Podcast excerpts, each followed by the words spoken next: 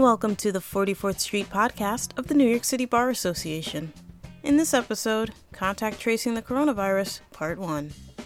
Heather Hatcher of the City Bar's Health Law Committee and Science and Law Committee, Wesley Paisley, Secretary of the City Bar's Information Technology and Cyber Law Committee, and Tim Peterson, a member of the City Bar's IT and Cyber Law Committee, speak with Professor Joseph Ali and Dr. Brian Hutler of the Johns Hopkins Berman Institute of Bioethics.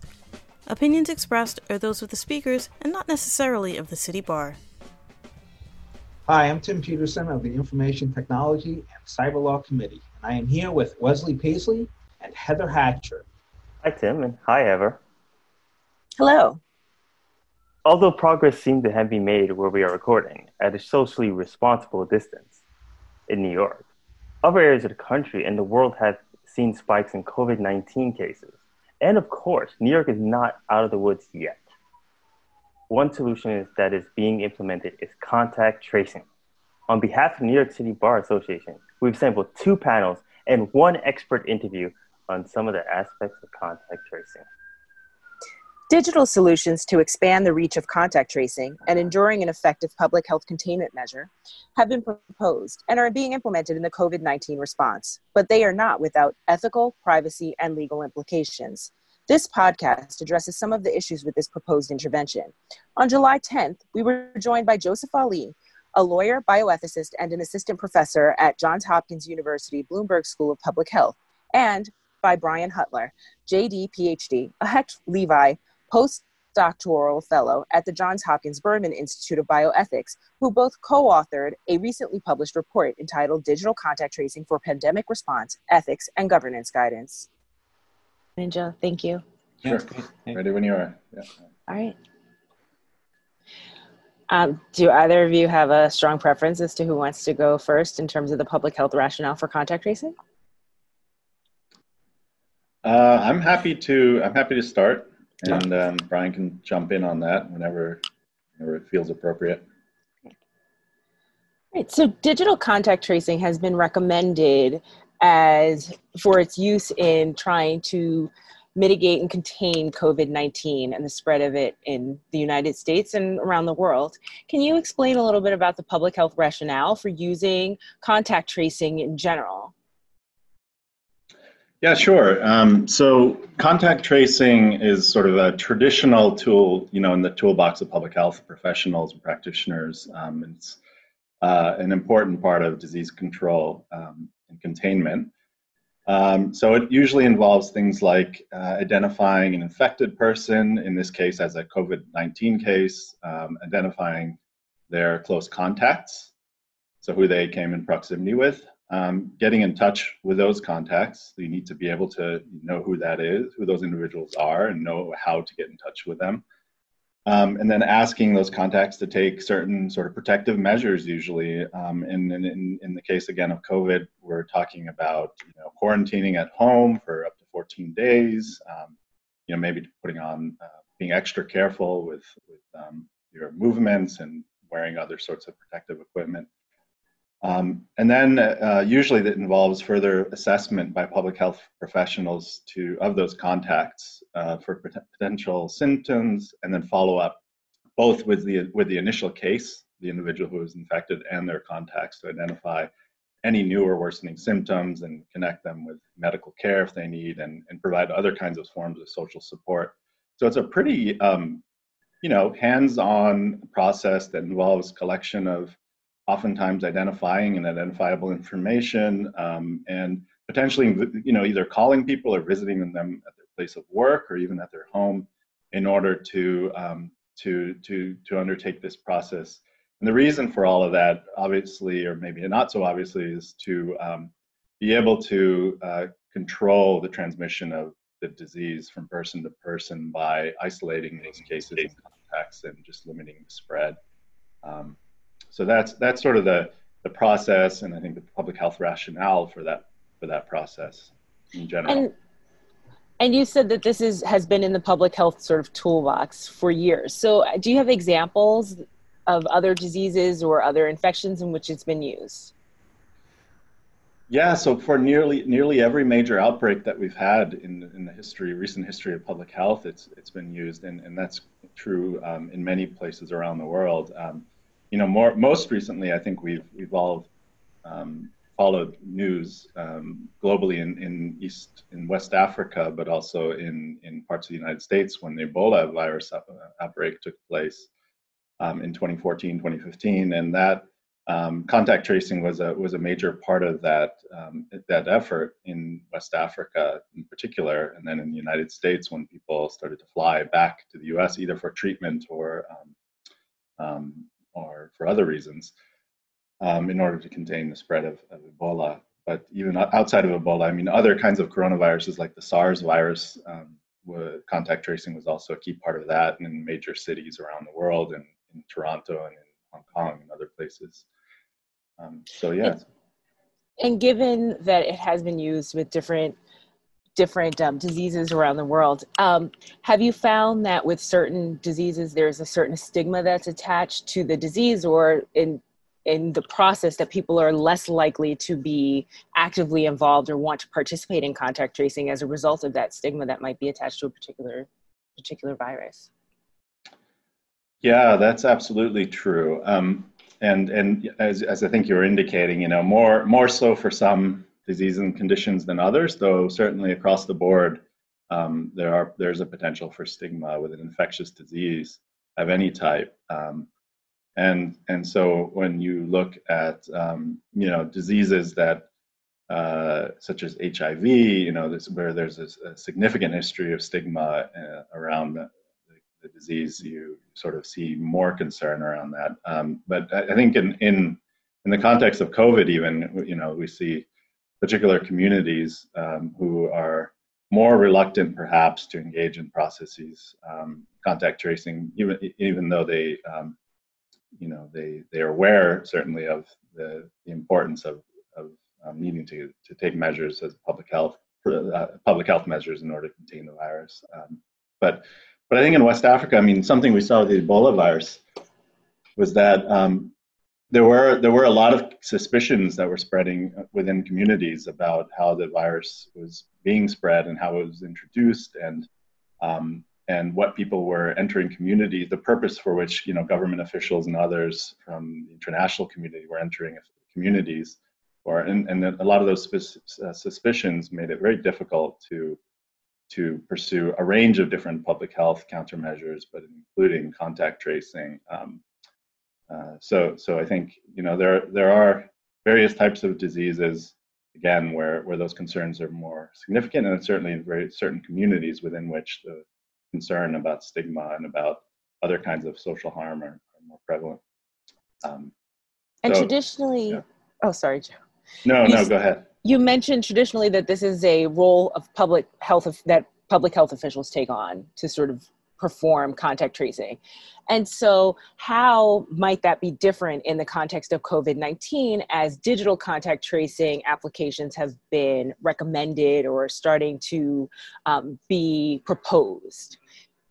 Yeah, it's a great question. I, what maybe it helps to back up a little bit and just say maybe the obvious that um, with COVID 19, uh, we, we just currently don't have enough sort of manual or traditional contact tracing capabilities in the United States and, and in many countries around the world. Um, and that's kind of the, the premise for the entry point, in part, for, for digital means for supporting um, contact tracing or other related kinds of activities. Um, and, and, you know, some have done sort of surveys and evaluations of, of the need and of the available resources for contact tracing, for example, across the US. And um, not very long ago, um, you know, there were estimates that were suggesting that perhaps um, only one state out of our 50 states was were, was able to currently meet the estimated need for contact tracers and uh, in terms of public health um, personnel and other related capacities and that maybe six or seven other states were on the trend towards being able to likely meet that estimated need, but all the remainder of the states across the U.S. were were not meeting the, the need. And and so that that in part relates to how quickly you know the coronavirus is spreading across the U.S. prevalence case uh, load and, and, other kinds of issues that were that um, that were present and are continue to be present. And yes, this is a highly transmissible disease, and just, yeah, exactly. Is that making it more difficult to sort of contain because of that? We haven't done a very good job of of containing. Yeah, that's that's exactly right. It, it, it does transmit at a fairly high rate. Um, um, and and we're still trying to understand exactly how it's transmitting. You know, in terms of um, individuals who are symptomatic versus um, pre-symptomatic or asymptomatic, and um, and looking very closely at sort of whether there are um, certain kinds of individuals and or locations um, through which you know coronavirus tends to spread um, more significantly. But I mentioned you know the the the gap, so to speak, in, in available contact tracing resources as being one of the drivers for for digital contact tracing.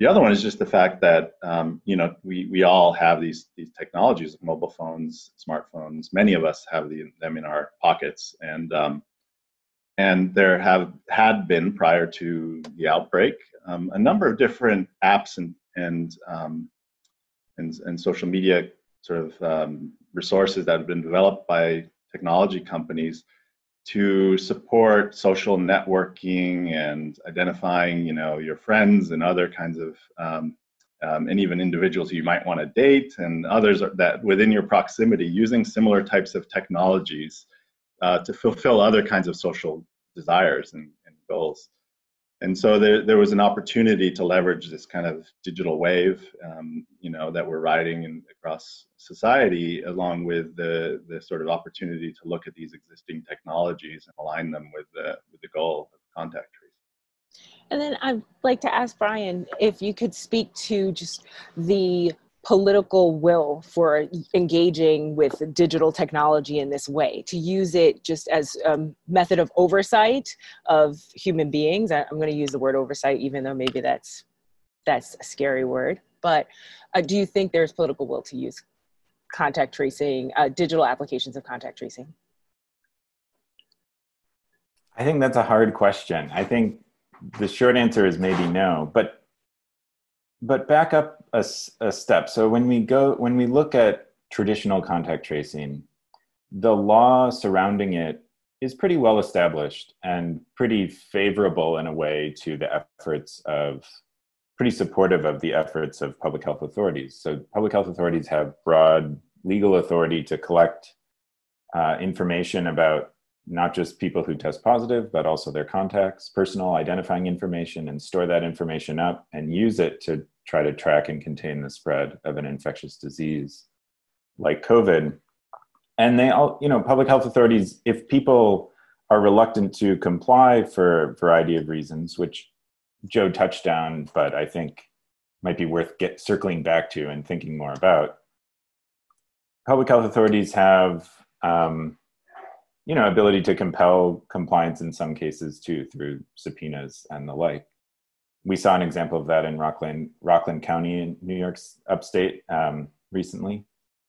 And, you know, so in a world where we had sufficient resources to do traditional contact tracing and sufficient cooperation together with the, the stick of a potential subpoena, there might not be any need for the digital supplement. But as Joe was touching on already, um, we don't have enough traditional contact tracers. That's partly just a, a lack of political will dating back to the pre-COVID times, a failure of public health authorities to maintain staff capable of performing this function, um, mostly for budgetary reasons, right? Um, but then also,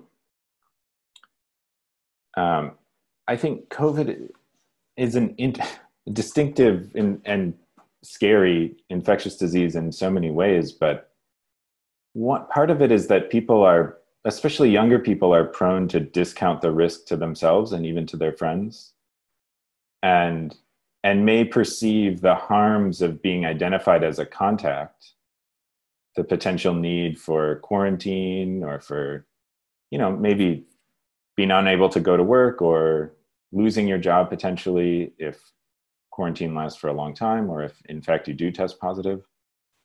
Those harms social and economic may outweigh the perceived risk of actually contracting the disease or even of spreading it. And and so i think the combination of not having sufficient resources for traditional contact tracing plus the perhaps mistaken perception of covid as not that bad in some quarters led to this idea that we could finesse contact tracing by using this technology that already exists on people's phones that we can in a way get greater buy-in um, and greater participation and greater coverage for public health authorities by in to my mind sort of manipulating the space in which people are operating so that they might not even know they're participating in a contact tracing program or not even really think about it in those terms and yet be contributing to the public health authorities efforts to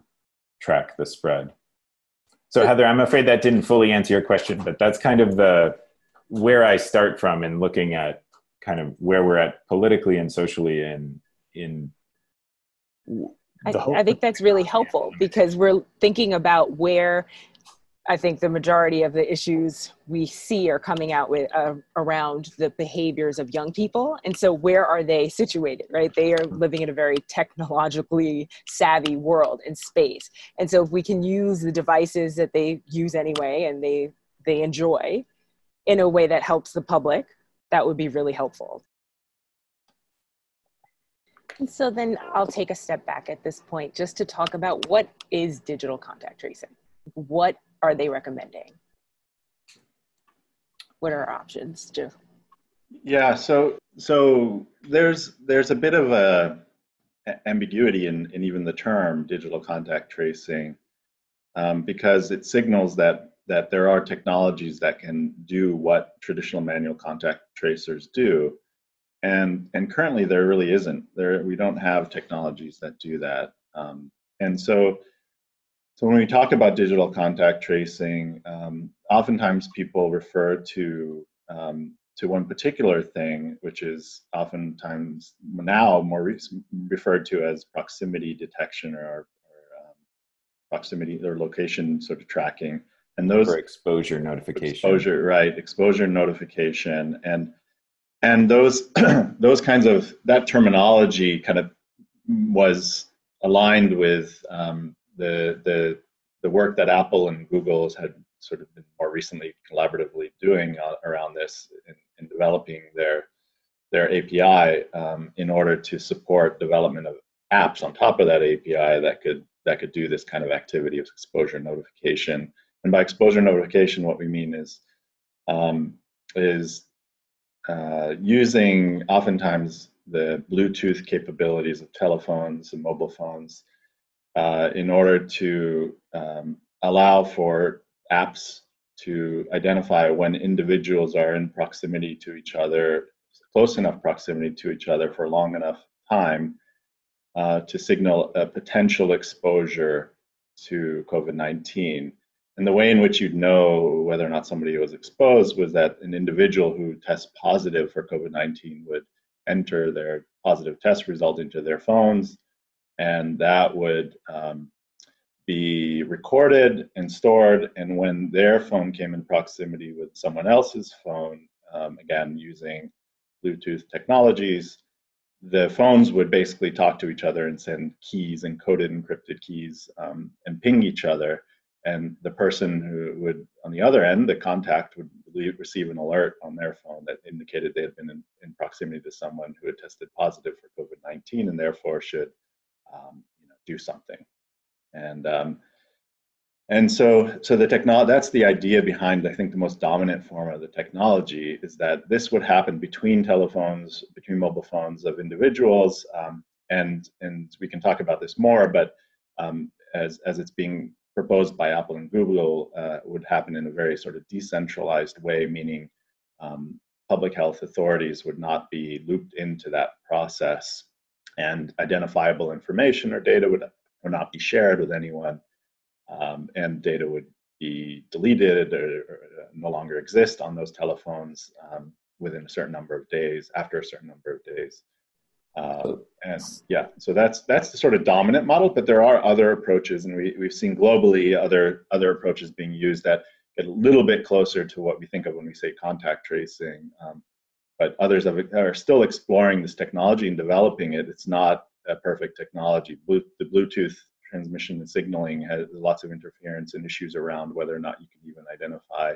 Um, you know, uh, you can really develop the technology in such a way that's sensitive and specific enough to be able to to indicate anything about transmissibility of disease and and there are people looking at GPS capabilities and whether that can be supplement that can supplement Bluetooth in order to provide a little bit more useful data. For example, people might be able to look back at their their location map and see where they were at various points and times during the day in order to inform public health authorities about their movements when they need to if they are contacted in order to support contact tracing and so, so there are a range of other of other kinds of technological capabilities and potential solutions out there that are being worked on currently. It just happens that the dominant one that we're most talking about, because Apple and Google have 100% of the sort of market share on this, is the approach that they're pushing forward through their technologies and then through the policies and, and terms and conditions that accompany those technologies that again they've they've largely established themselves. And this is a really big event to have these two competitors working together to try to address a public health need right? In theory this is a really good thing. But i see that there might be potential issues. We're relying a lot on on people to voluntarily enter their covid test results into whatever app they is ultimately developed. So we're relying on individuals to actually buy in to properly using this application. We have to figure out whether or not, or who's going to decide what level of proximity or what length of time is actually enough to trigger this notification, right? Are public health officials being looped in on that level if this is such a decentralized issue? I, I would assume they are, but how how are they if you know? Yeah, well, it's it's a good point. I mean, they actually in in the model, the do, that dominant model that I described, um, they they Apple and Google are are are absolutely sort of opposing the automatic looping in of public health officials, as far as we can tell. Um, but they're leaving it to individuals to do that, um, and and to states to develop apps that would build in capabilities that would allow and and sort of enable users to be able to to do that looping in. Um, you know, if you're talking about encrypted anonymous keys and those sorts of things, um, sending that to public health officials won't be very helpful on its own. Um, Brian, so, do you want to say something on Yeah, let me jump in there just to kind of hammer on this point that Joe touched on already. But um, originally, the federal government reached out to Apple and Google to because they're they control something like 98% of the market share for mobile phone operating systems, right? That's the particular. I mean, these two companies are behemoths that do tons of stuff, but this is the reason why they're the two players in this space. Um, and originally, they were tasked with designing an API, which is a software interface, so that other people could build um, digital contact tracing apps that could then be used on phones that run either the Apple or the Google operating system that is nearly all phones in the US, right? So, um, right. So I think that initially that was a kind of in the public interest move on the, you know, maybe cynically PR move, but, but, you know, but maybe legitimately in the public interest move on the part of Apple and Google. But as they started getting into developing this system and thinking about what they wanted it to actually do, um, concerns about user privacy and concerns about the ability of government agencies, including public health officials, to access fine grained information, identifiable information about users, kind of swamped out or overcame the initial um, maybe promise of actually doing something useful to slow the spread of COVID.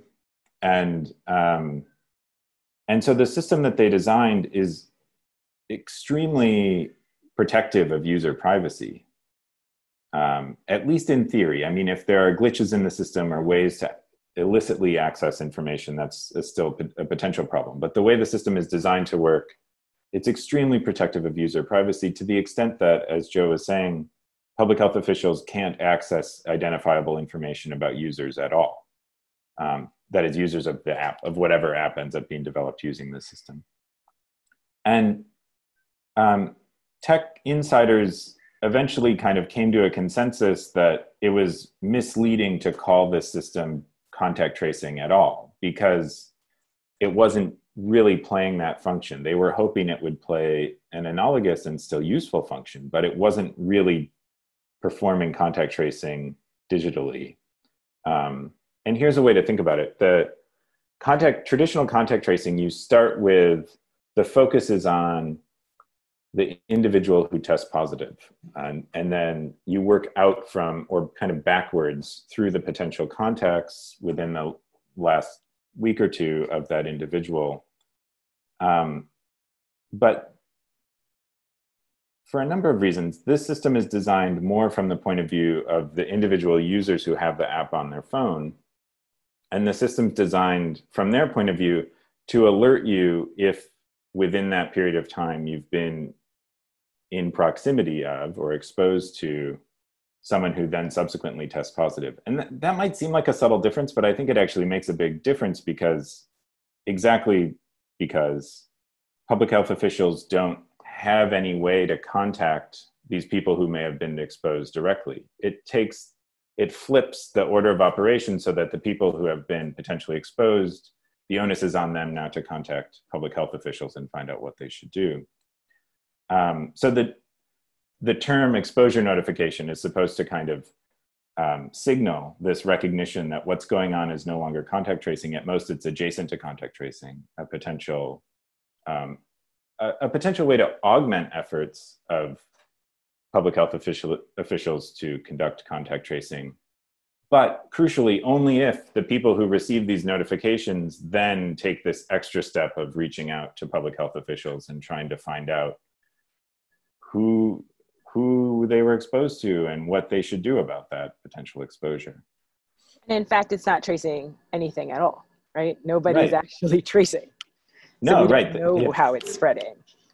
That's right, and I mean that's important too. The data that's collected and stored doesn't even, again, if the system works correctly because of the encryption mechanism, doesn't even let you determine it doesn't even let the user determine who it was that they were in contact with. So the the term exposure really is helpful in a way, I suppose, because um, all you know is that you've been exposed, not who you've been in contact with that may um, may have been uh, may have tested positive subsequently. Yeah, and this sorry, the, the point that Brian just made about um, about you know whether if this technology works is really important because we don't we don't know whether or not it's effective at achieving the desired goal, even for exposure notification, let alone contact tracing. So, so there's um, there's a lot of question out there about um, about again, how do you measure performance and effectiveness? So there's sort of there are these empirical methods kind of questions about what what should we be even looking for in order to know whether or not this is working? How do we compare? Like what do we what should we compare to? And if we're thinking about search, you know, comparisons are really helpful to be able to know whether something is better than equivalent to or worse than the standard. Um, and how do we collect that information in, under this kind of system or model for contact tracing where everything is encrypted and anonymous, de-identified, etc. Um, and so there's these really important questions out there about effectiveness and, and even just simple performance of these technologies as they're being rolled out really rapidly um, that we really need to look closely at. And, and states um, understandably are very hesitant right now to adopt these technologies because of largely because of this question. They want to know. They're saying tell me which one is going to work. I'm not going to adopt something that's going to fail because it's not going to be good for my my my for the population and it's not going to be good for the trust in the public health authorities within my state. Um, and and it could harm future efforts to use these technologies and you know down the road Um, so, so there's there's sort of reasonable um, hesitation on this um, for a number of reasons, including the privacy issues, but also because of the sort of concerns about effectiveness. Um, and and again, I think I think the questions about effectiveness trickle up as well. So if if it's up to users to in to to alert public health authorities of um, when they've um, either been infected through an app or or when they're a contact or identified by this technology as a contact of somebody who tests positive, then um, the public health authorities presumably then have an obligation of some sort to do something, right? Um, and so that means they have to investigate. And, and now imagine you have millions and millions of people using these technologies with pings going left and right, whether, you know, they could be accurate, they might not be, they might be from people sitting between walls, like sitting in a cafe and someone walks by. We don't know exactly, you know, um, how much error there will be in those alerts and how that will affect the public health capabilities of those who are um, either required or um, obligated from an ethical perspective to respond. And and that's a really important consideration. Those false positives, so to speak, or even false negatives, can create significant inefficiencies in that system that's already taxed. We know, as we said before, that we don't have the capacity to do manual contact tracing at the level we need. So imagine if you amplify that. Right. So just to jump or second what Joe was saying, I mean, we were really concerned as we looked into the system that Apple and Google were collaborating to develop that instead of aiding the efforts of public health authorities, it might just make things worse, either because it kind of uh, muddies the water as to what actually is contact tracing and what's effective, or just because the work workload piles up for the already um, time and cash strapped public health officials. We're in the midst of a uh, protest, many protests, you know, and and this desire for reform and police reform police reform and other types of reforms against this systemic racism in this country. And so some people are concerned with the contact tracing or any kind of digital applications which are leading to telling people about their location or proximity to others that that would be used for law enforcement purposes or other tracking purposes. So as you speak uh, with your original remarks, can you also speak to those issues and concerns? Thank you. Right. So in short, the problem with digital contact, digital contact tracing is that there's a whole new domain of privacy law and privacy regulation that applies because it's digital um, and that doesn't apply um, in traditional contact tracing. And there's a range of ethical concerns that go along with that. I mean, the privacy protections that we have for digital information many people think are too weak um, in a normal context and and those concerns are just amplified in this moment. So sure heather you're mentioning the use of information collected through a digital contact tracing platform by government law enforcement or immigration enforcement officials. These are serious concerns um, and it's it's not clear that there are um, ways to bracket that off efficiently. That is to it whatever data is collected um, by these apps, if it's identifiable and if it's accessible by a government agency, say a public health agency, then there's legitimate concerns that once that data exists, it can be used or accessed by other government agencies for more for for purposes that we feel individuals need to have warning about at a minimum and, and some ability to um, some protection over the, their their use of that information by um, government officials. So so let me say so there's some constitutional law limiting the use of data collected from cell phones without a warrant um, in a criminal trial, right? But it's it's not at all clear that such information couldn't be used in the course of a criminal investigation or as an aid in identifying a target for an investigation, so long as the in, is, is not introduced at trial. But another concern is it's not clear that those protections would apply to immigration enforcement in quite the same way. And so there's legitimate concerns by a number of communities, you know, including uh, immigrant communities, that using this app or any app that collects their information would lead to bad consequences legally for them. So, gentlemen, I, I know, Brian, you were talking about certain populations having difficulties uh, opting in to contact tracing, especially immigration immigrants who are coming in and not sure if they're going to get the protections. As we've seen, ISIS is willing to take evidence from criminal trials and other uh, government documents to show that they ever a uh, are not eligible for extensions and stay in this country and other reasons. But what about other more vulnerable populations, one that have been more historically uh, reached stigma, such as homeless, homeless people? And I want you to think back to 19th century, 18th century, even into the 1980s, in which the black, the sorry, the plague of Europe, in which they would actually put signs on doors to do a form of uh, very rudimentary quarantine, and that created a stigma. And then we move into the 1980s, the AIDS crisis, in which legislators would state that they wouldn't even act because they felt that it's only a certain population that is being affected by this disease. And contact tracing was almost not even the, a concept that people were willing to take because they were afraid if they told someone else, they would be stigmatized. I, I, think there was a few. There was a movie Philadelphia with Tom Hanks, in which he was afraid to discuss that he had HIV. He had, he'd been diagnosed by with HIV/AIDS.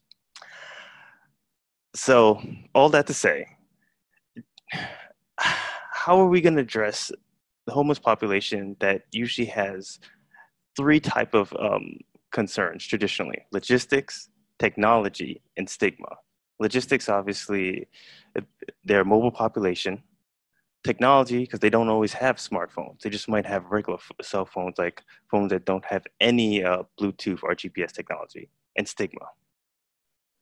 And anybody who wants to yeah. speak. No that's great. I mean so the technology one um, kind of comes first. Digital contact tracing is of no use to you or to the community if you don't have a phone that's capable of running whatever the the app being used in the community is. And um, under, in some populations perhaps especially homeless populations though i don't have the data um, would be less likely to um, have phones with as you said the relevant GPS or Bluetooth technology on them. So you need a phone that's somewhat up to date in order to be able to run apps built on the Google Apple API. Um, we we do have there. I mean, there is research about um, who has phones like this, and it's clear that people who are el- elderly are much less likely than younger people to have phones with this capability. Um, and so that's threshold one. It doesn't do any good. The tech, the limitation of the technology ties directly into who has or does not have the relevant phone.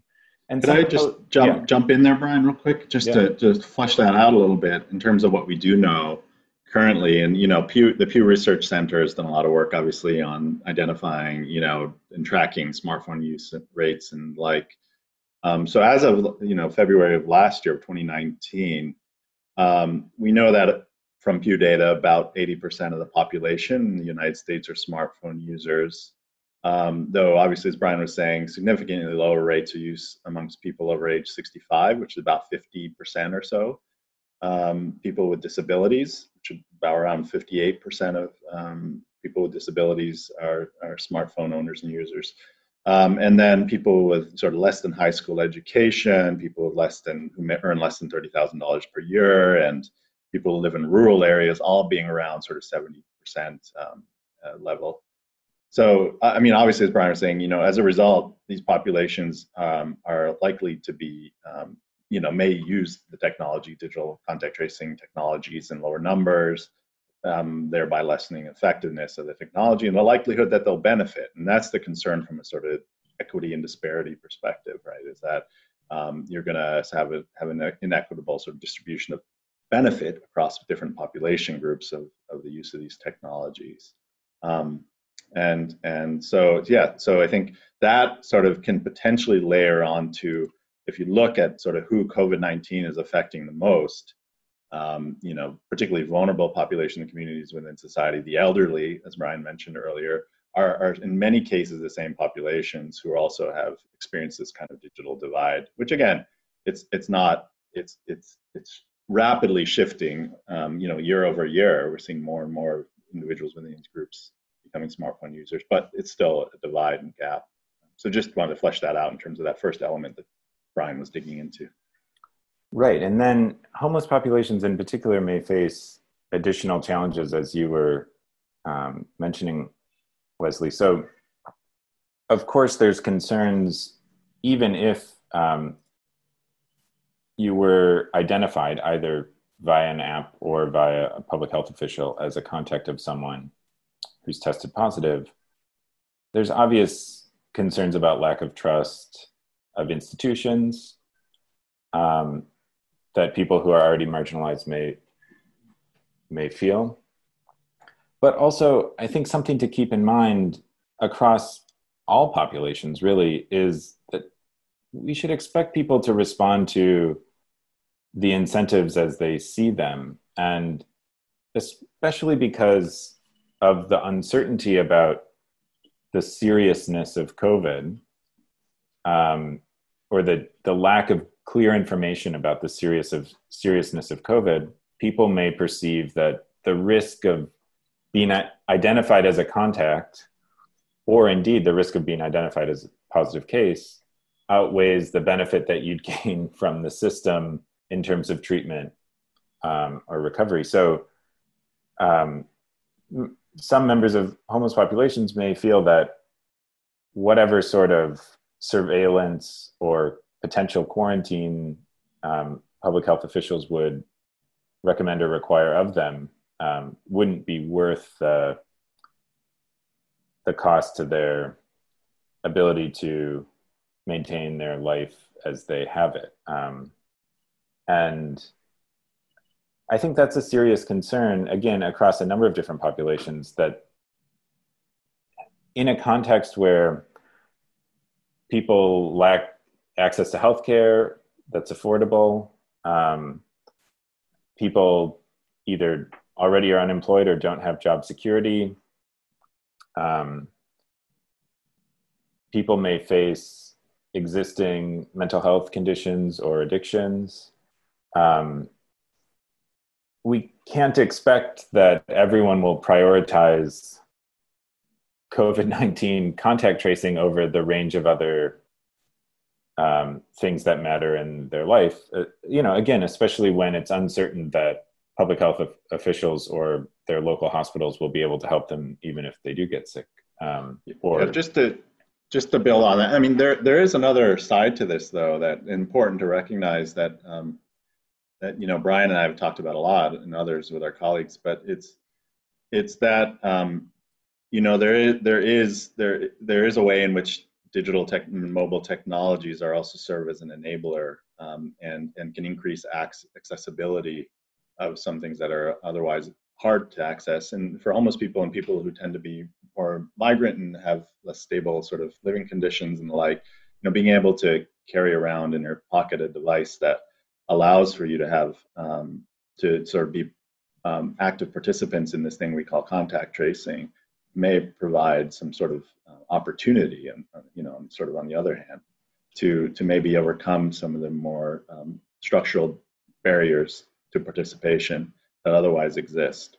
Um, the other the other element and aspect of that is that um, you know there there could be an argument that if this works, if using these technologies is actually more efficient and effective than the manual course, then we can we can make a case ethically, financially, and otherwise, um, you know, within the systems of public health, to orient those kinds of more manual and traditional and more laborious resources to those towards those communities that aren't being fully served by these technologies.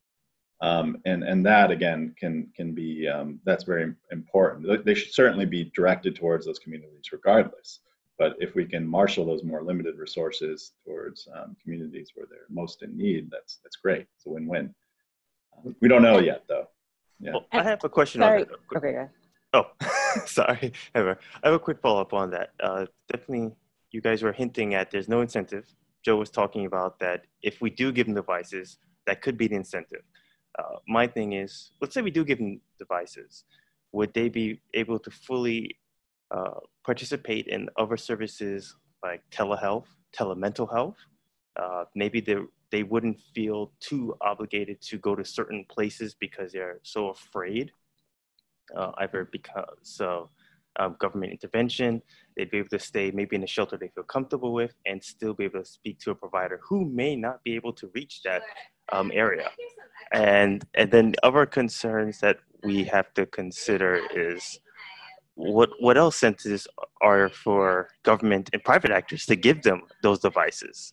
Because uh, again, we got to understand where's the money going to come for these devices? Is it going to be a tax incentive to give uh, devices to a needy population.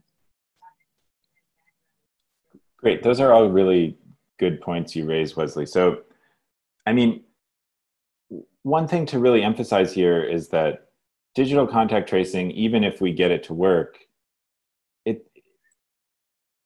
it can't it's not a cure-all and it's not a silver bullet and it's not going to fix all of the other underlying problems in the system it has to be seen as part of a much larger intervention in an attempt to um, slow the spread of COVID, treat people who have been infected, and start to actually repair and rebuild our society.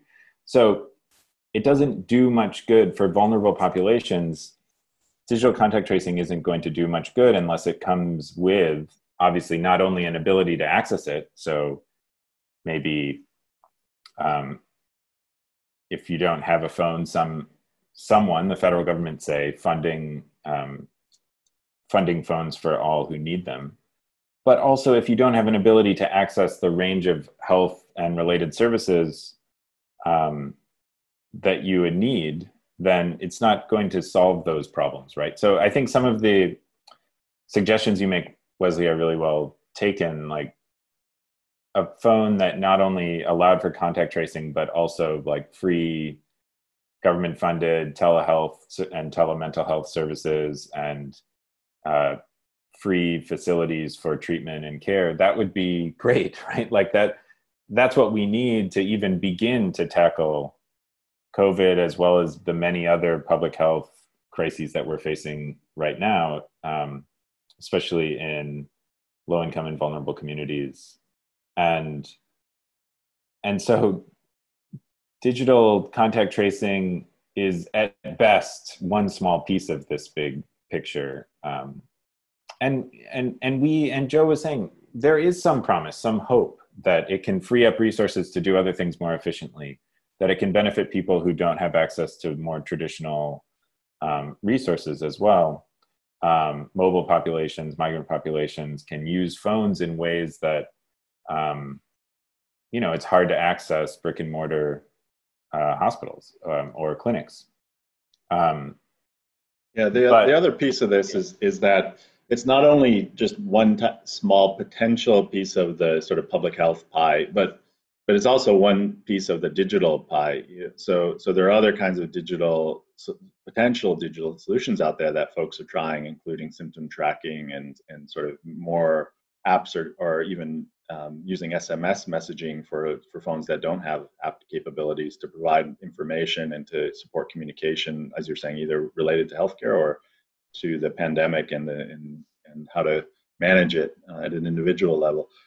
Um, so that that's a big important thing. And and then just to, I think we haven't mentioned this, but it's it's really important, is that you know from an epidemiological perspective, um, you know the, the current estimates suggest that you know conservatively perhaps, but nonetheless um, suggests that these technologies would need to be used by about 80% of smartphone users in order for them to um, to actually suppress the epidemic. And that's, we're talking about about 50%, 56% of the population. Um, so 80% of smartphone users. And, and, and it's true that those estimates also highlight that there could potentially be some decrease in transmission that would be realizable even with lower rates of technology adoption. But we don't know sort of those what that spectrum, that threshold, those cutoffs look like at various points in terms of um, you know public acceptance and use of the technology. Um, so so again, we're putting a lot of energy and thought and time into this, but um, but you need a lot of people to use it in order for it to show its maximum sort of potential in theory again. Well, and Joe, can you just speak a little bit more about the other options that are out there? We've talked a little, a lot about the Apple Google potential partners, you know, partnership that um, and their recommendations for the Bluetooth API um, based system. What would we ideally want from a public health standpoint if we were to use digital technologies to sort of augment contact tracing and the containment of COVID 19?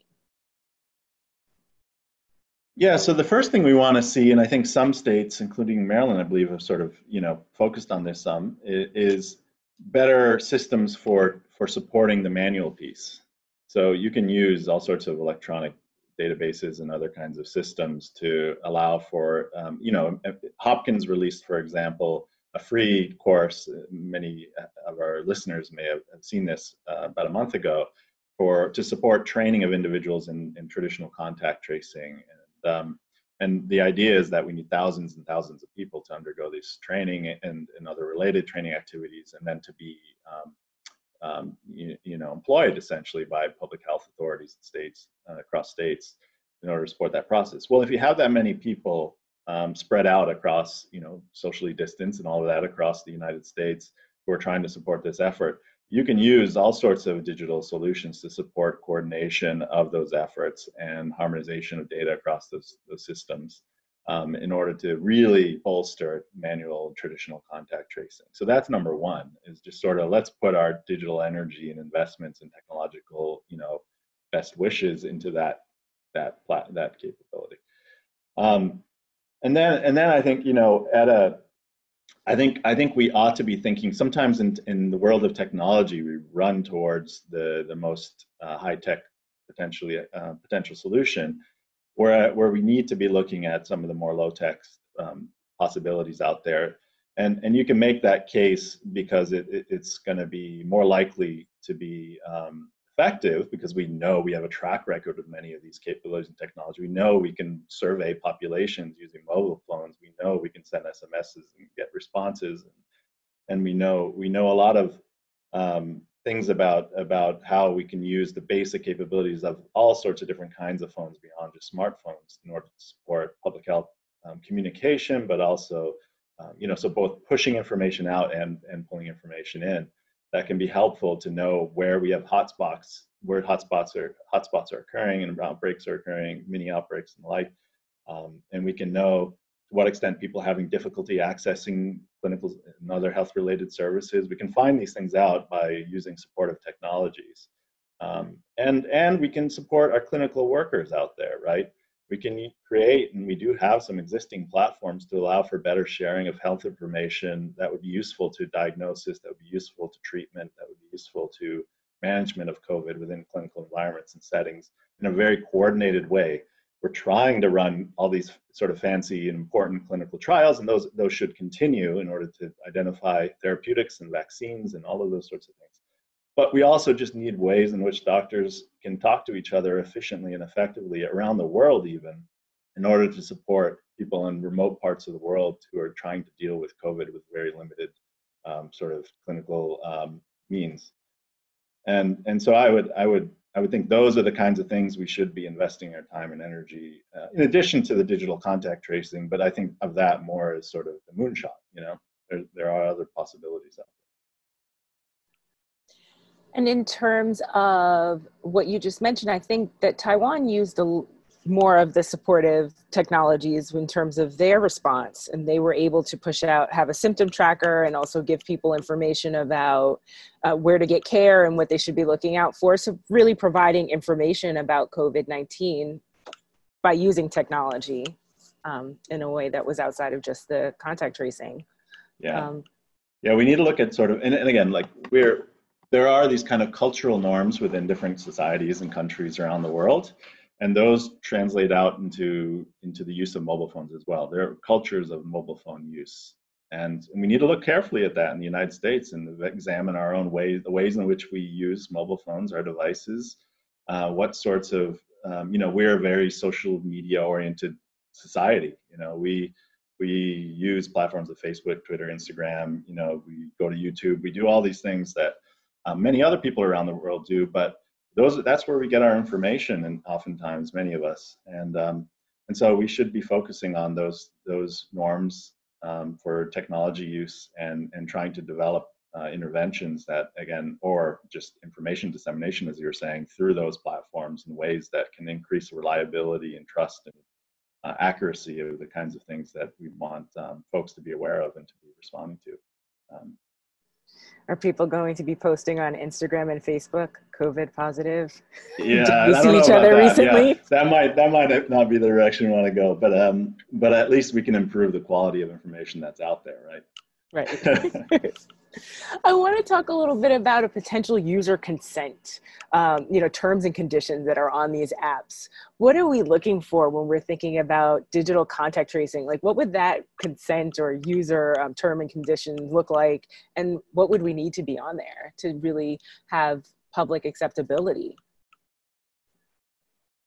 That, that's a great question, and one that we and many others have thought a lot about I mean, we're so used to just clicking accept um, to whatever terms of service agreements fly through our phone um, for whatever app we're using. And on you know, on the one hand, I think a lot of people in the tech community and and outside of it felt that that's not quite good enough um, in this context because we want users to know what they're getting into and in you know maybe especially know what information is being collected and um and who has access to it right? I mean the and and for what purpose um before they say yes. And that certainly seems reasonable. And so kind of the the the best or the gold standard along that dimension is still clicking accept to something but laid out in a way that's very clear, maybe with more than one screen that you go through with just a, a few clear sentences on each screen explaining what's up. Um, someone can click through it without reading, but at least it's an attempt to convey information clearly. Um, and all of the, a system like that, frankly, would suffice for almost any sort of privacy protection in existing law. That is, an app that had a, an affirmative consent model that was super clear, like I just described, um, would likely authorize the app um, developer or whomever's behind it to use the information, so long as they did it in the way that they expressed in the terms, right? Um, but I think there's pressure then that comes from a different direction here, which is that if users have to affirmatively consent in this very specific way, and maybe even more to the point, have to decide to download the app, put it on their phone, decide to click yes to all of the important terms, and then maybe also turn on their Bluetooth and leave it on in order for it to be enabled. Um, there's a concern among many people more on the public health side that that system just won't result in the level of buy-in and use um, that would actually be effective. So as Joe was pointing out, it might be that we would need 60% of smartphone users to actually use the system, and it's hard to imagine that people would care enough that enough people would care enough to go through all that trouble. And and so a, a debate has kind of emerged about whether something less than this gold standard of consent would still be permissible both legally and ethically. And um, i you know i i don't know. I i think the i think something like affirmative consent plus a lot of messaging to explain what's going on and how this is going to work and why you should want to participate again, this is in the hypothetical world where we have an app that actually works. Um, but I think that that's a better approach. But there's a lot of questions raised then as um, different advocates or app developers think about can we get away with some something less than um, requiring users to consent so affirmatively so something like um, for example pushing out an app kind of automatically with uh, an operating system update on your phone so that and then maybe you can't even delete it. So something like these built-in apps that apple or google or your uh, cell phone um, network provider has just preloaded on your phone. We could imagine a world in which this contact tracing app gets kind of pushed out to everyone's phone in that way. And and again then we get into the complicated questions about whether what kind of consent would users have to give um, there and and whether that's good enough legally or uh, ethically. And do we ever get to the place in the united states where we could envision government saying you have to do this. There will be an app and you will have to have it on your phones if you have a phone and we're going to trace you yeah i mean that's a good question so in a way that's like the way Joe and I and our team think about it, that's a slightly separate question from the consent in the phone, right? It's more like this exterior, you know, you could imagine different systems. It could be threats or it could be incentives um, to get people to kind of go onto their phone and click whatever it is they have to click um, on their phone to make the thing work. I mean, yeah, and you can imagine a world in which the government requires it. Um, look, st- state state governments in particular have been requiring us on threat of criminal sanction to do all kinds of stuff lately, and there's no, to my mind, no obvious legal reason why state governments couldn't mandate use of a phone. Now, I think that there are ethical, so that is, there's no obvious legal reason why they couldn't. Um, there's lots of ethical reasons why maybe they shouldn't. And and i'm not sure and and here's one public health reason as well. I'm not sure it would end up with a better result because you not you need people in practice not just to have the app on their phone but to want to a carry their phone with them wherever they go um, and to cooperate in any number of other ways like keeping the phone turned on um, or when you get an alert, actually contacting public health or accurately entering symptoms or test results, um, or um, you know, caring enough about the system to want to participate at any number of stages along the way. And so I just think mandating use, in addition to being kind of scary and, and Orwellian, it may backfire in any number of these ways because people can find ways to not comply even if it is technically mandatory. You'd rather encourage buy-in some other way. We'll yeah, all just, be leaving our phones at home. Yeah exactly. Exactly. I, I, mean it's interesting i would sort of if you're for those who are curious i'd encourage folks to go to your settings on your phone right now and type in covid and see what pops up right? There's a Apple and Google have done their part. They're, they've installed a, the technology and the capability on phones already. Um, so you'll find something that comes up that says, you know, if you want to, if you want to, um, you know, participate in this exposure notification capability, please go ahead and install one of the apps that states are developing. And that, so there are la- layers to this, as Brian was saying, in terms of thinking about how this information, like who, who has a right and and who has um, who uh, to, to sort of mandate or to, to sort of automate um, the, the, the, the installation of technologies that relate to these kinds of capabilities. Um, and, and at what point do users have, should users have a say and, and, and into what? What kinds of options we ought to be able to uh, opt in or opt out of? Um, and so those kinds of governance rule, the rules of governance, the rules of the road, again, about thinking about um, the interests of individuals and balancing that with the interests and sort of um, the effective public health response are important. The, the question about mandates, though, really, um, in our, I think, view um, needs to be driven by a number of different factors. And um, I think the first on the list really is is this technology. Is there reasonable a reasonable basis to think that this technology is likely to be effective? Um, you don't you can't really mandate something for which you have no confidence in. And I think you can think of sort of flu vaccine mandates in a similar way, right? We know the flu vaccine is effective, um, and and so we require people who um, who have uh, healthcare workers and others, right, within hospitals to get a flu vaccine. If they want to work, they get vaccinated and that's uh, to reduce spread in, in environments where there is high risk. Um, but but we don't have that level of confidence in these technologies, um, and they serve a different function. Um, so so there, there's a lot of discussion and debate about that issue right now, um, looking into the various factors that ought to play into these kinds of um, decisions. And you mentioned again the efficacy or the fact that we don't know whether or not these these apps would even be effective. So, how much information are these technology companies giving the public about whether or not these are sensitive and specific and effective? You know, these apps, and how much should they be giving to the public before people have to have them on their phones or use them? That's a really interesting question too. So it's fascinating to watch what Apple and Google have done and also haven't done in this space. And so, one choice that they made pretty early on was that they didn't want to develop their own app.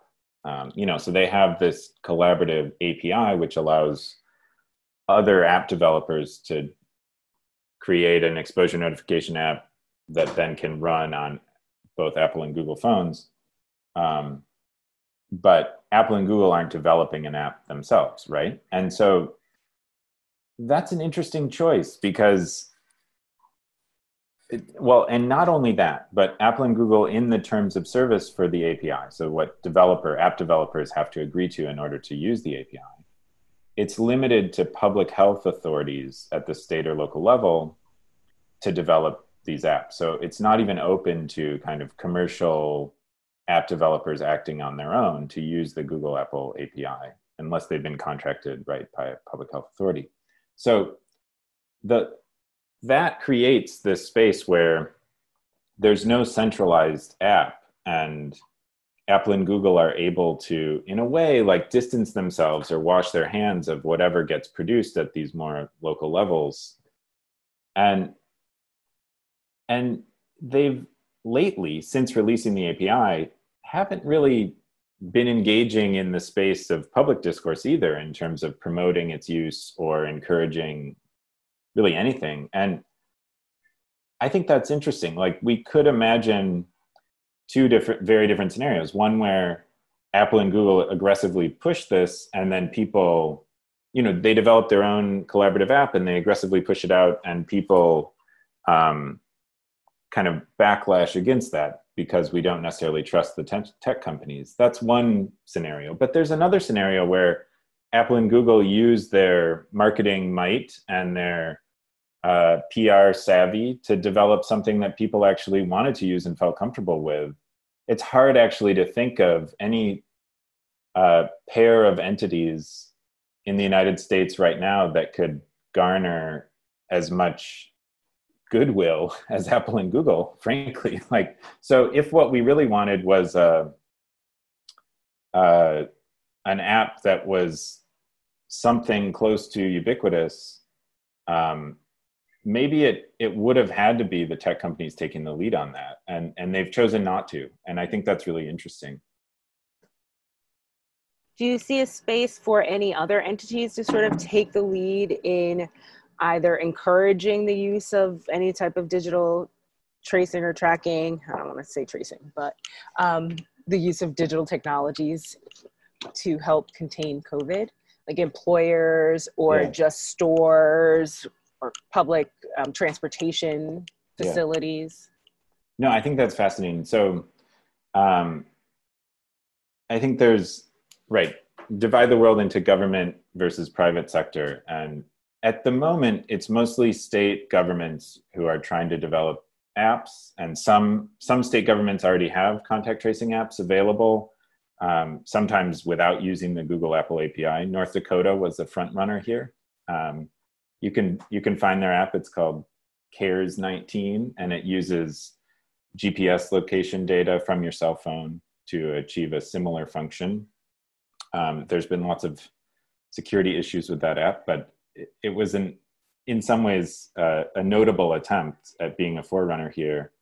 Um, and and so state and you could imagine so but the problem of course is that there are 50 state governments and so if there are 50 different apps but people are able to travel between states in some way i mean hopefully we'll return to some form of interstate travel soon um, it's not clear that these apps will be able to talk to each other in a way that's effective um, or that information can be effectively collected across state lines. So i think on the government side, there's one path forward where states, especially within a region, sort of collaborate to develop some kind of app ecosystem where they can the apps function across state lines and data can be shared and evaluated so a kind of tri-state area or eastern you know 95 corridor app or family of apps even if they're state by state that work together so um, that's one picture of the future that uh, is possible, right? Um, I think you're right, Heather. Though there's a whole question about what private sector entities will do here. So if Amazon mandates that its workers all have to use a particular app, you know, or Walmart or um, or the federal government for all of its employees scattered around the country separate legal questions raised when it's a government employer, but by and large, that's a possible world too. And you could see lots of reasons why employers would want to do that. And if enough large employers get behind a particular um, app or a particular approach, workers may feel enough pressure to adopt it that it will become something like mainstream. But we're nowhere close to that yet. And partly it's because of this 50 state breakdown in the app development using Google Apple. So Amazon operates in all 50 states, right? So it, makes no sense to mandate uh, 50 different apps for its users. It would most likely look for a different approach that doesn't use the Google Apple API. This is all, I'm sorry, a very long winded way of saying there's no clear path to anything like uh, ubiquity or, or even widespread adoption of any particular app or even approach to contact yeah. tracing or exposure yeah. notification. Yeah, just I mean, Brian's right, and I, but I think your your question, Heather, is really signals the fact that you know, in the absence of we know we know state governments and all government agencies sort of tend to operate slowly in these things, and and employers are, tend to be more nimble. So so there is the potential that we'll see sort of these technologies being rolled out more at that level, at the institutional level, um, and trials being occurring sort of informal, informal ways in various settings, and that'll probably take place most um, in what we call sort of congregate environments or settings, so places where individuals tend to group together. Um, employers meet. We've seen significant outbreaks in sort of meat packing facilities and other places like that. We've got this whole sort of um, concern about the fall and, and students going into schools, uh, both at universities and other school, um, you know, within other school settings. And so the, the, thought is, you know, are institutions like universities and others going to be rolling out um, or even requiring students to use technologies of some various sorts in order to uh, get a handle on, on disease outbreaks within those environments? And so I think, yeah, I think it's a real, it's a real thing. It's, it's something that we're, we're looking at, we're interested in. Um, and of course, all sorts of questions about different sorts of rights and laws and, and responsibilities in, the con- in that context, both for employees, but also for students and others. So yeah, I mean, we've already seen wearables, so not these like other kinds of technologies being rolled out in in warehouses and other types of facilities where they serve a similar kind of function, right? Where they people wear a little device on their belt, and when they when they're within proximity to each other, it pings and it vibrates and alerts them that they're within a certain distance of another individual. And that's meant to serve as sort of a as basically personal protective equipment that allows for those individuals to then move, right? And but that those data then could be transmitted onwards um, to the employer and to others um, and obvious privacy and other related concerns about people's movements within those kinds of settings and monitoring them. Um, though we know we do that already. We have video cameras, we have other types of capabilities. We monitor email of employees. We, I say we, I mean employers do that regularly with legal protection. So yeah, so we're moving into another kind of technology that has similar types of capabilities and um, thinking about that. Brian and I have been talking a lot about well, what happens when people leave the workplace?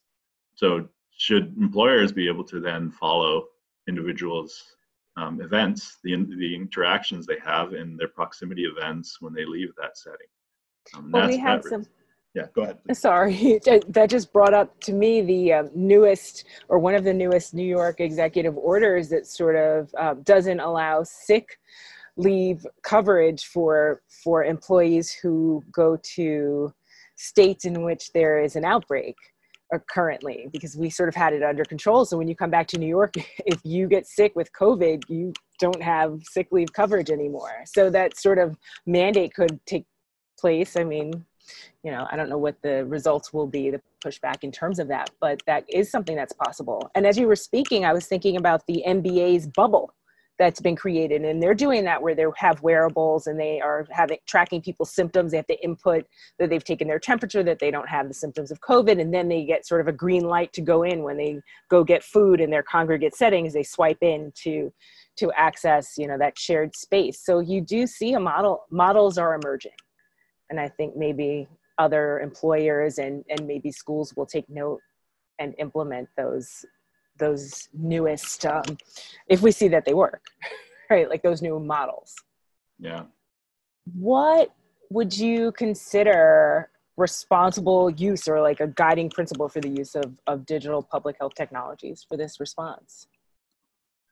Yeah thanks. I, so i i think you know we've in our work in our report that um, you referred to i think in our introduction you know, our group at Johns Hopkins sort of tapped into this wide um, network of, of, colleagues and experts uh, around the US and globally to think about these issues. Um, and we developed uh, guidance that supports the ethics and governance of digital contact tracing technologies. Um, and so our, our work started with the identification of some um, ethics principles and and we recognize that those ethics principles exist within this kind of ecosystem again of various factors including um, you know the legal issues and the public health needs and the performance of those technologies and the capabilities and the sci- our scientific understanding of covid and our um, data that we can sort of uh, that we have and that we need to collect with respect to public adoption and acceptance. And all of this sort of interrelates. So the ethics principles sit within again this interconnected uh, landscape of different considerations and issues and frameworks to think about digital contact system, um, systems.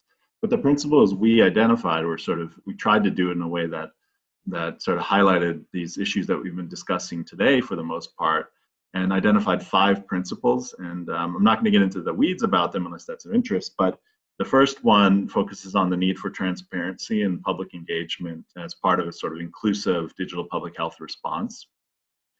The second looks at um, the need for digital public health responses to represent the least infringement on civil liberties, such as the ones we've been discussing today, including privacy and others, in order to accomplish defined public health goals. And that's really important. We need to articulate public health authorities and others need to articulate what the goal is of the technology first.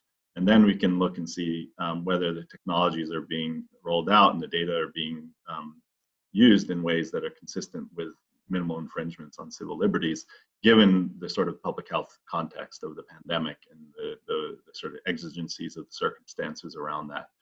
And then we, we focused on a principle that looks at the use of digital public health technologies uh, and, and related data needing to be guided by, again, best available evidence. So we've been hammering on this issue throughout this discussion about the need for us to know whether or not these technologies work. Well, that's that's an ethics principle as well. If something's not working and we're rolling it out and we're putting resources and energy and backing it, it's it's not an appropriate use of our time and, and energy. And we could be using those energies for other purposes, and we're burdening people for no reason. So so this is a, this is one of our key ethics principles. And then the fifth, uh, sorry, the fourth um, focuses on the responsible use of digital technology requiring meaningful governance and accountability. And our work tried to take some steps in that direction, but others have done a lot of it, work on those issues of sort of what are the rules of the road? How should we be thinking about data governance? Um, what kind of mechanisms need to be in place to ensure accountability? Um, and, and how can users effectuate those kinds of interests um, in accountability? And then uh, lastly, um, again, um, you know, Wesley and others were asking us about, you know, issues of disparities and the like. We, we've articulated a principle that relates to um, the need for technology to be rooted in a commitment to equity. And we play that out in different ways in our report, but um, one, one way in which we think that's it's important is, is to really be, be looking at data very closely to see to what extent um, technology being accessed by and used by and serving populations of various sorts that do face various types of disparities. Um, and then to ensure that, again, that the data then on the back end aren't being used in ways that are unjust, unjust or inequitable. So that those are sort of five broad principles that we've articulated in our report, um, and, and we've sort of specified them more in the report. So you talked, and we've spoken about the just dearth of evidence here to show that these um, digital uh, technologies work in this public health space to sort of contain COVID 19. Are there any studies that are currently in existence of which you're aware, or do you foresee that any are on the horizon? Yeah, so I'm not aware. Um, I'm sure. I'm sure there are. So in the world of technology development, as as many know, there there's sort of a process through which um, technology developers create these platforms, and it includes sort of alpha and beta testing, testing uh, within sort of closed systems, and then into in the real world. And that's a form of study. You know, it's it's the way in which these technologies typically develop, but they happen in a way that is sort of you know the traditional way of thinking about it is that you know you put things out there and you see how they whether they break and in what ways and then you come back and fix it. And that that approach um, works uh, often but it it, it also uh, has to align in this case with again this sort of layers of com- complexity around trust in the public health response and the systems of response.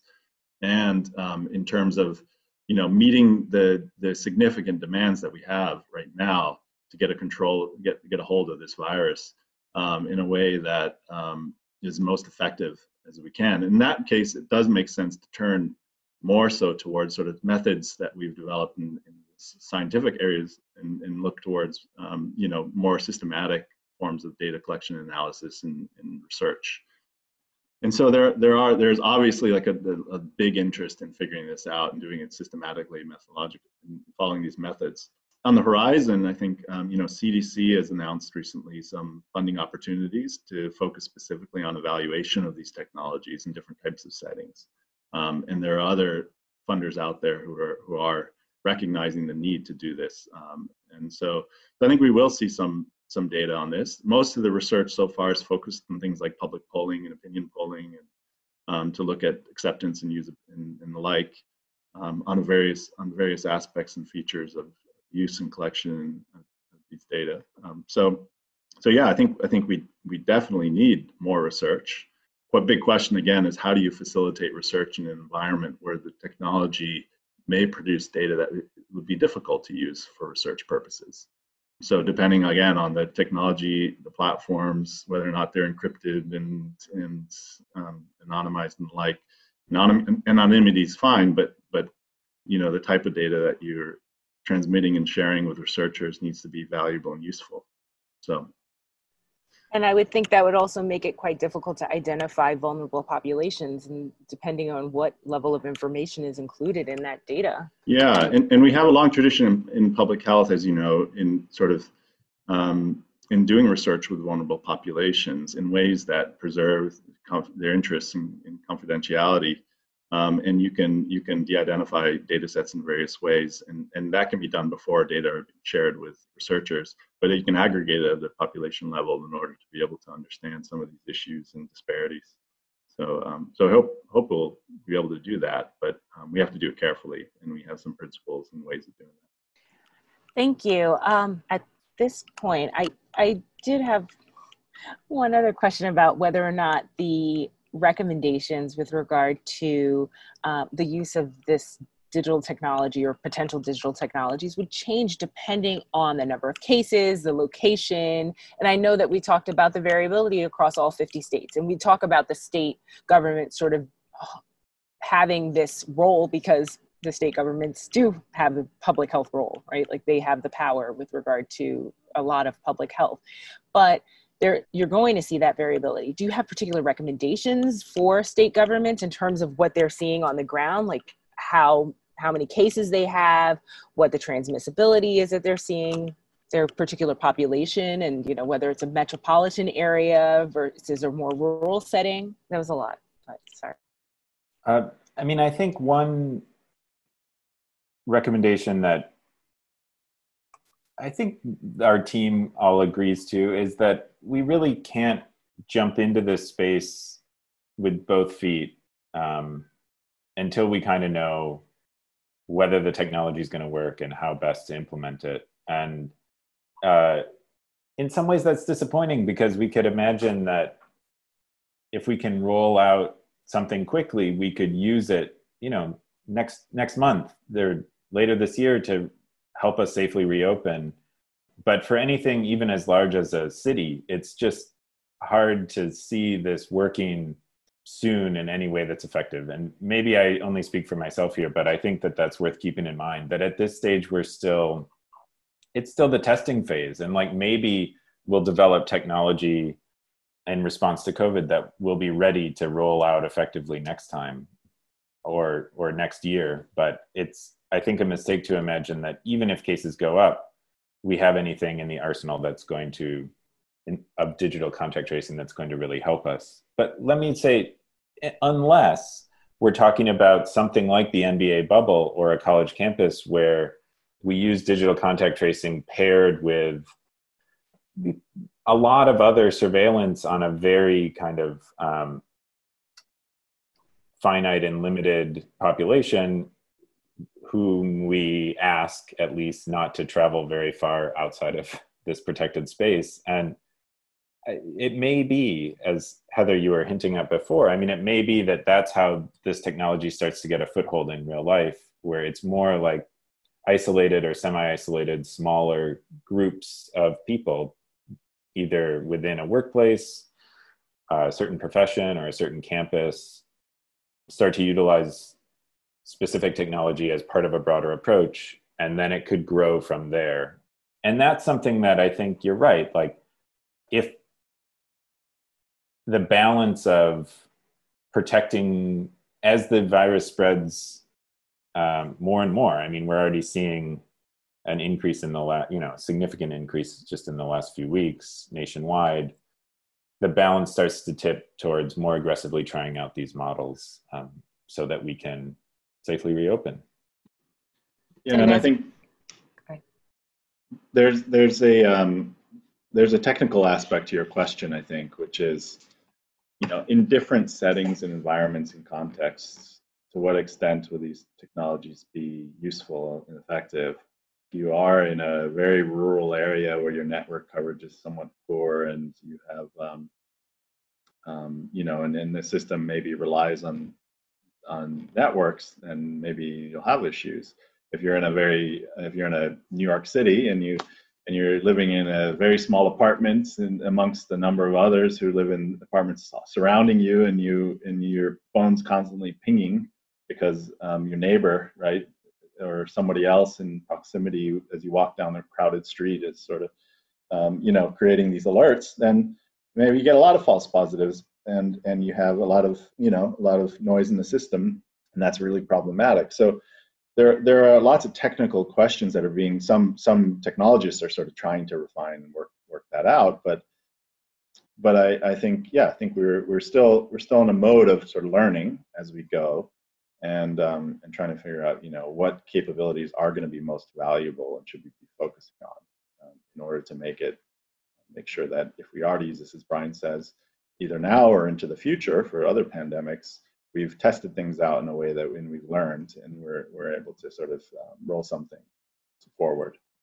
So we should all be cautiously optimistic yeah about digital contact tracing the same way we are for the vaccine and the treatment for this disease moving forward. I speak briefly to the federal legislation angle, which Please. you mentioned before, but Yeah, um, and F- FCC, FTC and FCC, maybe we hadn't touched on that, but I don't know if you want to mention it as well. that's where I cut off. I Yeah, I, I was, um, but no, I was so. People may have noticed that there's a number, or we mentioned before that there's a number of bills pending in Congress um, related to digital contact tracing, and I think it's worth thinking about the federal government's role here and what it could do, or what maybe what it should have done um, differently. So state governments are charged with public health, but the federal government could have provided a lot more support and still could, perhaps, to get this technology up and running and rolled out. So the bills that are pending in Congress establish a kind of floor of privacy protections specifically tailored to digital contact tracing, some of them specifically tailored to the COVID, to the use of digital contact tracing in response to COVID. And that's helpful because before, in the absence of this legislation, it's there's this uh, mess of um, FTC and FCC enforcement of regulations that is just unclear at, at best. And so clarity in the space would be useful, um, particularly if the floor of privacy protections um, that's established by Congress um, clearly protect certain civil liberties. So a number of the bills would prohibit discrimination on the basis of data collected by an app, a contact tracing app. Um, and some, ideally, a le- legislation like this could also prohibit the use or misuse of data collected by government law enforcement. So, Senator Cantwell's bill comes closest to this by prohibiting some interagency sharing of information um, but it could the bills could go farther to ensure protections of this sort. But there's still problems with these bills because they they only establish a floor of protection, so they don't go far enough to create a kind of homogeneous legal environment across 50 states. And state laws could be more privacy protective. In California, for example, there's a complex digital privacy law, and the federal legislation wouldn't change those rules. So app developers would still have to respond to potentially 50 different legal environments when they're releasing their app. But also, importantly, there's no funding provisions in these bills to actually try to encourage the development of these apps, or no attempt to create a kind of mainstream approach. We mentioned before that the federal government encouraged Apple and Google to work together to develop the API, but then left it to Apple and Google to basically decide what that's going to look like. Um, and we could imagine much more leadership on the part of the federal government, either Congress or the executive branch, to push forward the development of the technology, to properly fund it, to um, establish a kind of um, rules for the road about what this was going to look like and and how it would be developed, even if ultimately it, it was the prerogative of state governments to determine whether to implement it or not. Thank you. I was thinking in terms of, and this is not directly on point with what you just said, but when you were talking about like the NBA bubble and having similar sort of models, that we want to be so careful to not leave out those vulnerable populations that Wesley talked about, like people who don't have that sort of space in which they inhabit on a regular basis, and so would just be left out of any kind of tracking or you know support that exists for COVID nineteen. That's so right. I mean, the NBA bubble is a very privileged thing to be a part of. Yes. And, and so too are college campuses. Um, and yeah, I mean, it, um, the goal Joe was outlining, or that some of, you know, one of our core principles that we think we all should be committed to in the development of the technology is that it's used and implemented equitably to benefit all people and and not um, burden people. And it's it's frankly unclear how we get from here to there. Um, how we could, given our the limitations of the existing systems and the existing legal infrastructure and um, uncertainty about both COVID and the digital response, um, even if we can imagine effective use of technology within a bubble, it's very hard to imagine the effective use of the technology in a way that's equitable for all people. And that's a serious concern. Thank you. Uh, Wesley, did you have any additional questions at this point? Or Tim? Tim, I think, has a question. Please. Uh, hello. Uh, uh first, um, where can the listener get a copy of your report? Thanks, Tim. So, so the report is actually published by Johns Hopkins University Press, um, and it was published for with free access um, for free download.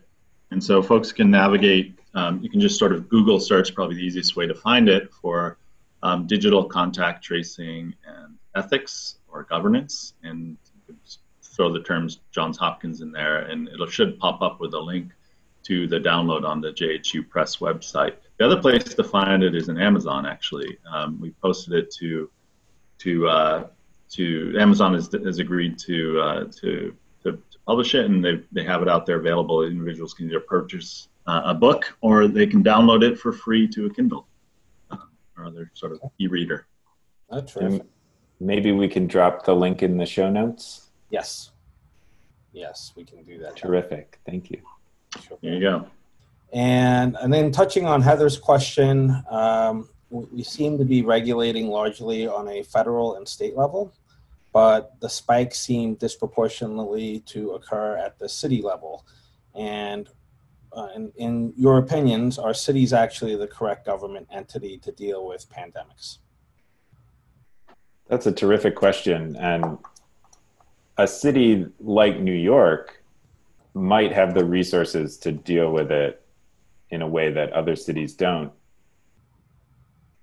And so I think the short answer is yes, but because um, metro areas, for one thing, metro areas cross state lines um, and county lines, and there's no way to effectively coordinate a, a metro area response without these multi layers of government involvement. Um, but that's not to say that a city like New York couldn't take the lead on something like developing an app um, in this context. Um, I think a big question that is because of the size of the city government and frankly the goodwill that the city government has among many people. I think cities might be a better place um, for pandemic response than other levels of government because people often feel more of a connection to their city than to their state or to their country in some cases. Um, more of a communal vibe um, but another problem is funds right so um, any effective response will will require an awful lot of money, and cities already are running pretty thin, especially in response to COVID. Um, so maybe the the yes but answer is sure it's great if cities take the lead as long as it involves the ready cooperation of state and federal governments as well as flow of funds downward to the local level Okay. the other thing I, I would add to Brian's comment is, um, yeah, I think I think New York maybe even has rolled out um, some trialed some technologies like this across the city um, to limited sort of uh, effect, but um, but they have. I, I, my sense is New York just has invested in other types of technologies, uh, such as the ones I was mentioning earlier, to work with um, tech companies in order to support um, information communication systems um, that are needed for manual contact or traditional contact tracing and to sort of strengthen that. So those are those are kinds of important investments for cities to make if they want to be able to amplify their capabilities on that front. The other the other group, population and um, nation, to think about sort of tribal entities and communities across the U.S and uh, which, as we know, have, also been significantly and disproportionately affected by COVID 19 and tend to live more rural and, and have um, other kinds of um, you know, governance rights and the like. and so and so we ought to be focusing on, on that as well and, and, and supporting those communities and thinking through some of these issues as well as um, you know providing resources that are needed in order to do manual contact tracing um, and to explore attitudes and perceptions towards other forms of, of technology supports for COVID-19, whether it be for contact tracing or others, other purposes um, within those communities. Um, and so, so I hope I hope we can also think about that a bit more as a, as a, as a country. Okay, thank you. I, I have no other questions. Thank you so much. We're we have reached the end of our time. so thank you, Joe. Thank you, Brian. Thank so you, much for participating in this. Oh, it's such a pleasure speaking with you today. Thanks for having us. We'll have to do this again when the world is changed. yes. Yeah, thank you all. This was a great conversation. Thank you for listening to the 44th Street podcast of the New York City Bar Association. Opinions expressed are those of the speakers and not necessarily of the City Bar. Find more City Bar podcasts and program audio on iTunes or Google Play, or at our website at nycbar.org. This podcast was produced by Tim Peterson, Eric Friedman, and Alex Cardaris.